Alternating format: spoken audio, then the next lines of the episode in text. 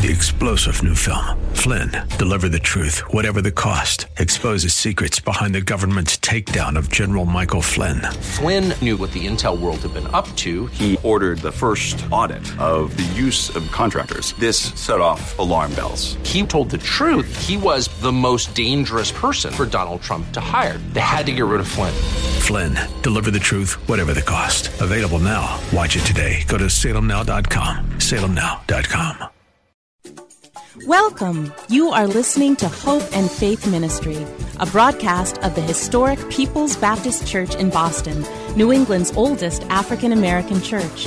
Hope and Faith Ministry features the inspirational sermons of my father, Dr. Wesley Roberts, senior pastor at People's Baptist Church. We're so glad you're here. Dr. Roberts has a powerful message of hope and love for your life and mine. Now enjoy this broadcast of Hope and Faith Ministry, brought to you from People's Baptist Church of Boston. The title of the message today is Our Duties to One Another. Our duties to one another. Some people are easy to get along with. It is easy to love people like that. But what about people who are always putting you down? Always talking behind your back, and always being mean in how they approach you. And sometimes we have to say, Lord, I know we are supposed to love one another, but can we make an exception in this case? How am I supposed to love someone I feel like strangling? How am I supposed to get along with someone who doesn't get along with me? Now, the Apostle Peter is writing to Christians who were undergoing or wondering about the same things that we are wondering about today. You see, they had been driven hundreds of miles from their homeland by the Emperor Claudius during the persecution that he had in the Roman territories. They were struggling to survive in a world that wasn't very friendly towards Christians. They often found themselves in direct opposition with the world in which they lived, and this often led to conflict or persecution. Worse yet, Christians often found themselves in conflict with one another because they were ignorant of God's word or they just ignored it altogether. And so this is why it is important that Christians do more than talk the talk. They must be able to walk the walk. And it is in this passage of Scripture that Peter instructs us how to do that. That is 1 Peter chapter 3, 8 through 11. So the first point that Peter makes here is that we should live in harmony with one another. Live in harmony with one another. And in verse 8 of 1 Peter chapter 3, he says, "Finally, all of you live in harmony with one another. Be sympathetic, love as brothers, be compassionate and humble." The Greek word for harmony means literally to be like-minded. In 1 Corinthians chapter 1 and verse 10, the Apostle Paul says, "Now, dear brothers and sisters, I appeal to you by the authority of the Lord Jesus Christ to stop arguing among yourselves. Let there be real harmony so there won't be divisions in the church. I plead with you to be of one mind, united in thought and purpose." And Paul also says in Philippians chapter 2 and verse 2, "Then make me truly happy by agreeing with each other, loving one another, and working together with one heart and purpose." For most of us, being like-minded is what happens when you agree with me. But that's not what Peter or Paul has in mind. They are not calling us to agree on everything. That's not possible, nor is it desirable. It's inside the church we disagree on many things. We could start an argument right now by getting into politics. You know, who is the right person to be president of the United States? And who should you vote for? Or even what television shows you should watch? What's the best translation of the Bible? How to spend your money? Or preferred worship style? The music that we listen to? The books that we read? And even the best way to discipline our children, and on and on. The list of things we disagree on would be very long indeed. So Peter is calling for unity, not uniformity. We don't agree on everything, and that's okay. In the early church, they disagreed over eating meat offered to idols, keeping the Sabbath, vegetarianism versus eating meat, whether or not wine drinking was acceptable. Disagreements in the church are nothing new. We don't all have to think alike or act alike, but we do have to be like-minded. And that can only happen if we have the same focus, the Lord Jesus Christ. The church is the body of Christ, and in Christ and with his power, we can rise above the things that divide us. In Christ, we have a unity that transcends secondary issues. We can disagree on many things and still live in harmony with one another if we keep our focus on the Lord Jesus Christ and what he asks us to do. Now, let's look at some of the qualities that can promote harmony within the body of Christ. And Peter mentions four of them. The first is be sympathetic to one another. Be sympathetic to one another. Now, the word sympathy literally means to share someone's feelings, to understand what they are going through. It means to share in the joys and sorrows of those around you. A local church body is like a family. And to be a family means that you have to know each other and be involved in each other's lives to some extent. Sadly, we are living in an age where most Christians think that a church is just a place they go when it is convenient for them to worship. Peter says we are to be more than that. We are to be like a family that shares together life's good times and bad times. Paul stated it like this in Romans chapter 12 and verse 15. When others are happy, be happy with them. If they are sad, share their sorrow. You can't do this if church is only a convenient pastime, because you'll never be able to relate to people personally, because they will be just another face in the crowd. But what a blessing we miss when we don't allow others to share in our lives. I've learned over the years that words don't matter nearly as much as the fact that you cared enough to be present with people in their moments of crisis. Amen. And as I've said so many times, we can show that we care just by showing up. Amen. We don't have to say anything, especially when there is a loss of a family member. You don't need to say anything. All you need to do is to be present and perhaps give the person an embrace and say, we are thinking about you or praying for you.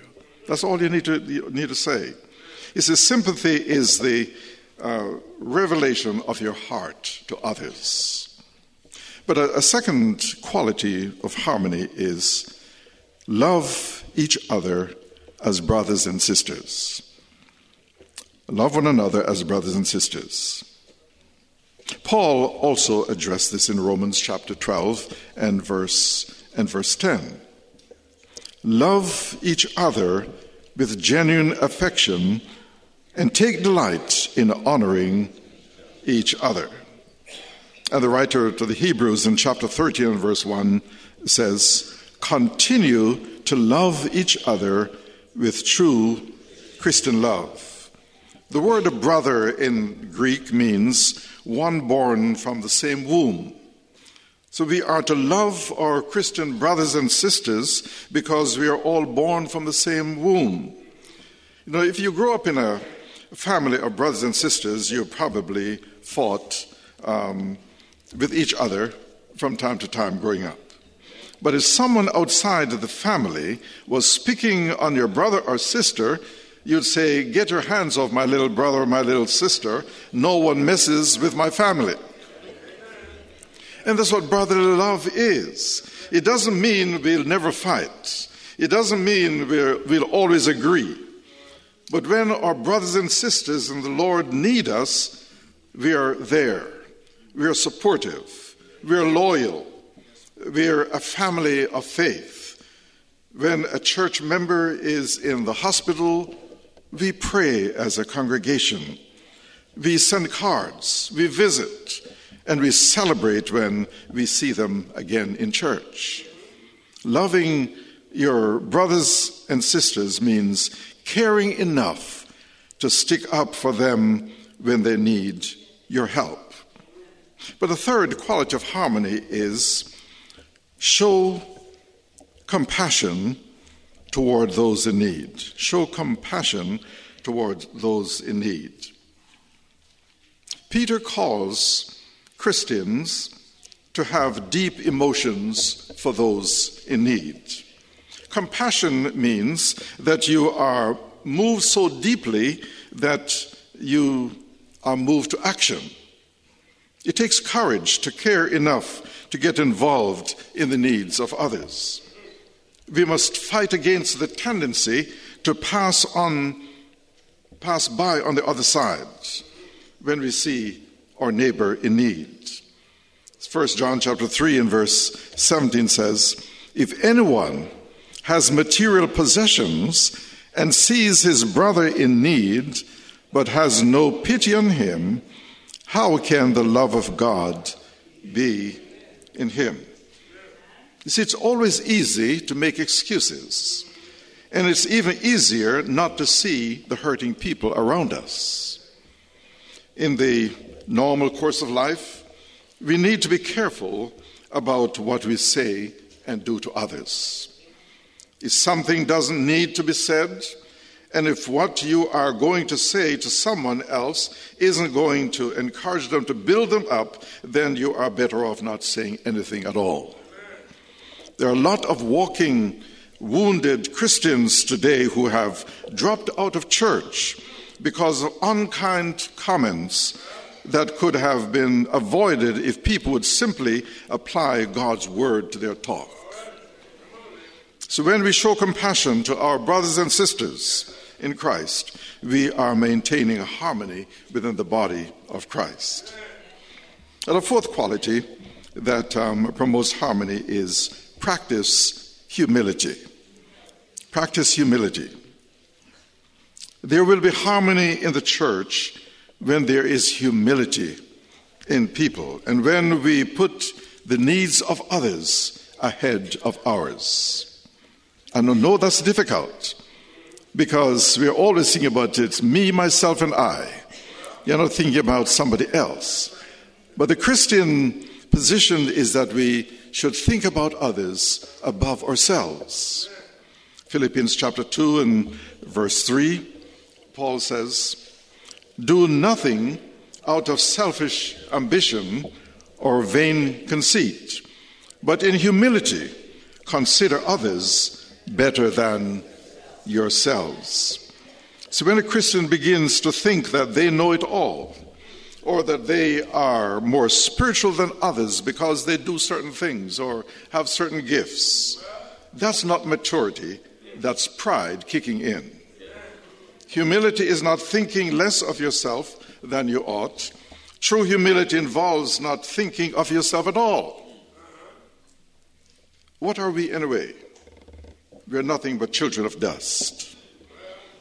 Psalm 103, 14 and 15, I don't believe it's on your outline, where the psalmist says, "For he understands," speaking about God, "he understands how weak we are. He knows we are only dust. Our days on earth are like grass. Like wild flowers, we bloom and die." That's all we are. Little clumps of dust. We're here for a while and then we disappear. When we find ourselves thinking that we are irreplaceable or indispensable, we need to stop and remember that if the Lord made us, he can make another to take our place. God puts us in positions at particular moments in history. And when the time comes, he moves us off the scene and others take our place. I will have, no matter how much you love me, I will have to move off the scene in order for People's Baptist Church to continue to grow and to develop. And someone will certainly come and do far more than I've done in the years that I've spent. I don't know how many years I'm spending yet.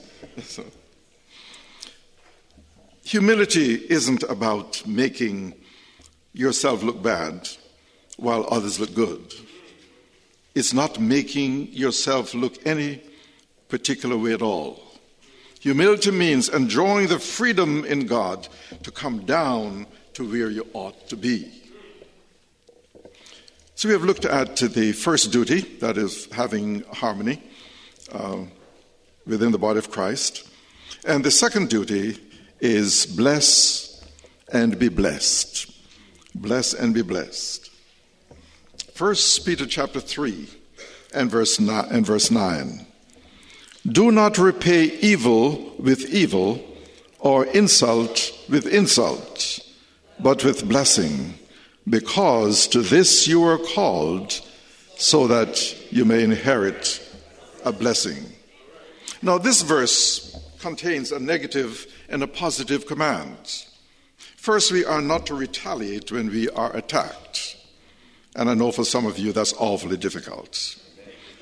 The temptation to respond in kind must have been overwhelming for the persecuted Christians who were the first readers of this letter. As a hated minority, they were sometimes called Christian dogs. And it would have been very easy for them to reply, "I may be a Christian dog, but you're a pagan pig." But Peter says, don't do it. Don't respond in kind. Don't return insult for insult. Cheap shot for cheap shot. Curse word for curse word. Or threat for threat.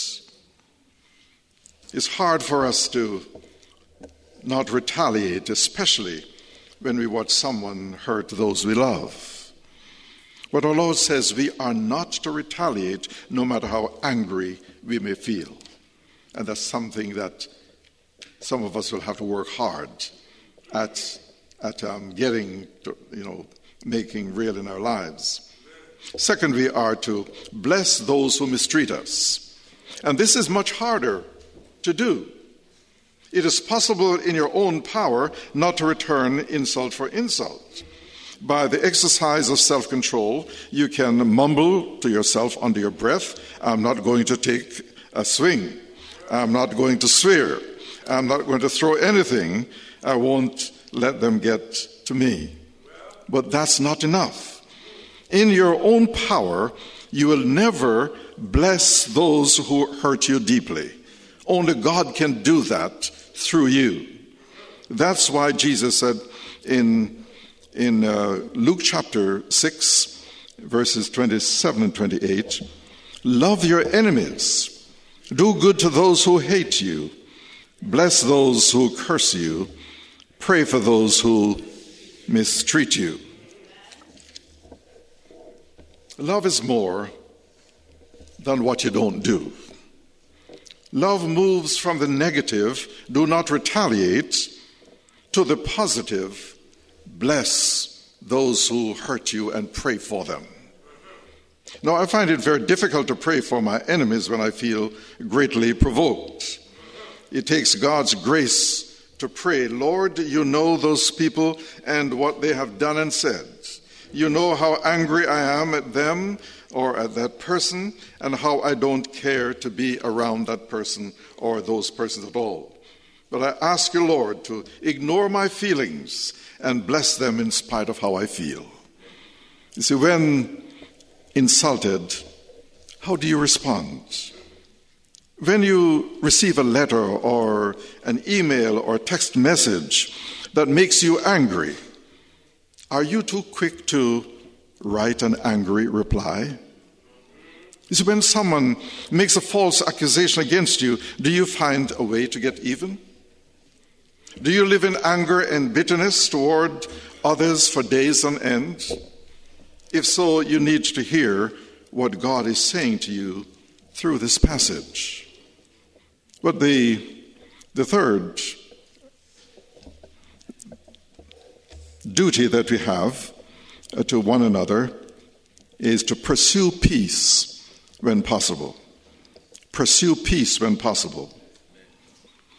1 Peter chapter 3, 10 through 12 says, For the scriptures say, if you want a happy life and good days, keep your tongue from speaking evil and keep your lips from telling lies. Turn away from evil and do good. Work hard at living in peace with others. The eyes of the Lord watch over those who do right, and his eyes are open to their prayers. But the Lord turns his face against those who do evil.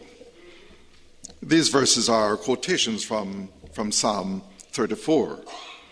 Now, Peter isn't promising that by doing these things that your life will always be happy and peaceful, only that we should always seek to live a peaceful life with those around us. Peter quotes the psalmist, Psalm 34 again. He says, the eyes of the Lord are on the righteous. God knows and loves us. He knows us even better than we know ourselves, and his eyes are upon us. He is aware of the frustration that wearies you. He's aware of the dreams that you have dared to dream even when everyone doubted you. He's aware of the fears that trouble you and the joys that fill your heart. He knows of your disappointments and the heartaches that have come your way. He knows you, he sees you, and he loves you. And in the midst of all that which complicates your life, remember the eyes of the Lord watch over those who do right. And because of that, be assured also that his ears are open to our prayers. In order to live the way God wants us to live, we need a certain view of ourselves, a certain view of God, and a certain view of our enemies. The proper view of ourselves and of God comes from Romans chapter 5, verses 8 and 10. But God demonstrates his love, his own love for us in this. While we were still sinners, we were reconciled to him through the death of his Son. How much more, having been reconciled, shall we be saved through his life? See, before we came to Christ, we were all God's enemies. Not some of us, but all of us. Though we didn't see ourselves as enemies, that is what the Bible says we were, enemies of God. And one day, while we were running away from him, he found us, brought us to our knees, gave us new life, caused us to see Jesus, pointed us to the cross, and gave us a heart to believe the gospel, the good news of Christ. And in one shining, amazing, supernatural moment, we were enemies no longer. We were ungodly no longer. We were strangers no longer. Suddenly, by grace, we became children of God. His enemies became his friends. And this is the miracle of the gospel of grace. If we had 1,000,000 years and 1,000,000 lives, we could never pay God back for what he has done for us. We could never give enough, sing enough, pray enough, work enough to pay back God for what he has done. Our indebtedness and our gratitude will last for eternity. But there is one thing that we can do, and we must do. We can do for others what God has done for us. We can love our enemies the way God loved us when we were his enemies. Do you have any enemies? Are you surrounded by people who take you for granted and seem to take pleasure in hurting you? Don't give in to anger. Don't give in to despair. Instead, give thanks for your enemies. And that's difficult. You see, God sent them to you for a reason. God means to use your enemies to help you grow and to teach you to trust him. So when you are mistreated, fall on your knees and give God thanks for your enemies. Name them one by one. Give thanks for them one by one. Ask God to bless them one by one. Your enemies are God's gifts to you, even though you don't realize it. So remember, you serve a God who sees all, hears all, knows all. Nothing can escape his attention. He's above all and beyond all. He is the supreme authority over everything and everyone. All power belongs to him. He speaks and it happens. He commands and it is done. And one day every knee shall bow and every tongue shall confess, not only that he is God, but that his Son, Jesus Christ, is the Lord of Lords, the King of Kings, to the glory of God the Father. And let the people of God say, amen. Amen. Thank you for joining us here at Hope and Faith Ministry, a broadcast of the historic People's Baptist Church in Boston. We pray that you have been touched and inspired by today's message. People's Baptist Church is a Christ-centered, caring church located at 134 Camden Street, at the corner of Camden and Tremont Streets. Our Sunday services are at 8 a.m. and at 10:45 a.m. You can reach us at 617-427-0424. Come visit us in person or on the web at www.pbcboston.org. And tune in every Saturday morning at 10:30 for another inspiring message of hope and faith. 3-star General Michael J. Flynn, head of the Pentagon Intelligence Agency, knew all the government's dirty secrets. He was one of the most respected generals in the military. Flynn knew what the intel world had been up to. He understood its funding. He ordered the first audit of the use of contractors. This set off alarm bells. The explosive new documentary, Flynn, Deliver the Truth, Whatever the Cost, and covers the facts behind this scandal. Flynn told the truth. He was the most dangerous person for Donald Trump to hire. I find out the worst enemy that I'm going to face in my life is right here in America. They took my assessment and they wanted me to change it. And I was like, I'm not changing it. They had to get rid of Flynn. With in-depth interviews, archival footage, and never-before-seen personal records of the man behind the headlines. I just felt like I was drowning. Flynn, Deliver the Truth, Whatever the Cost. Available now. Watch it today. Go to SalemNow.com. SalemNow.com.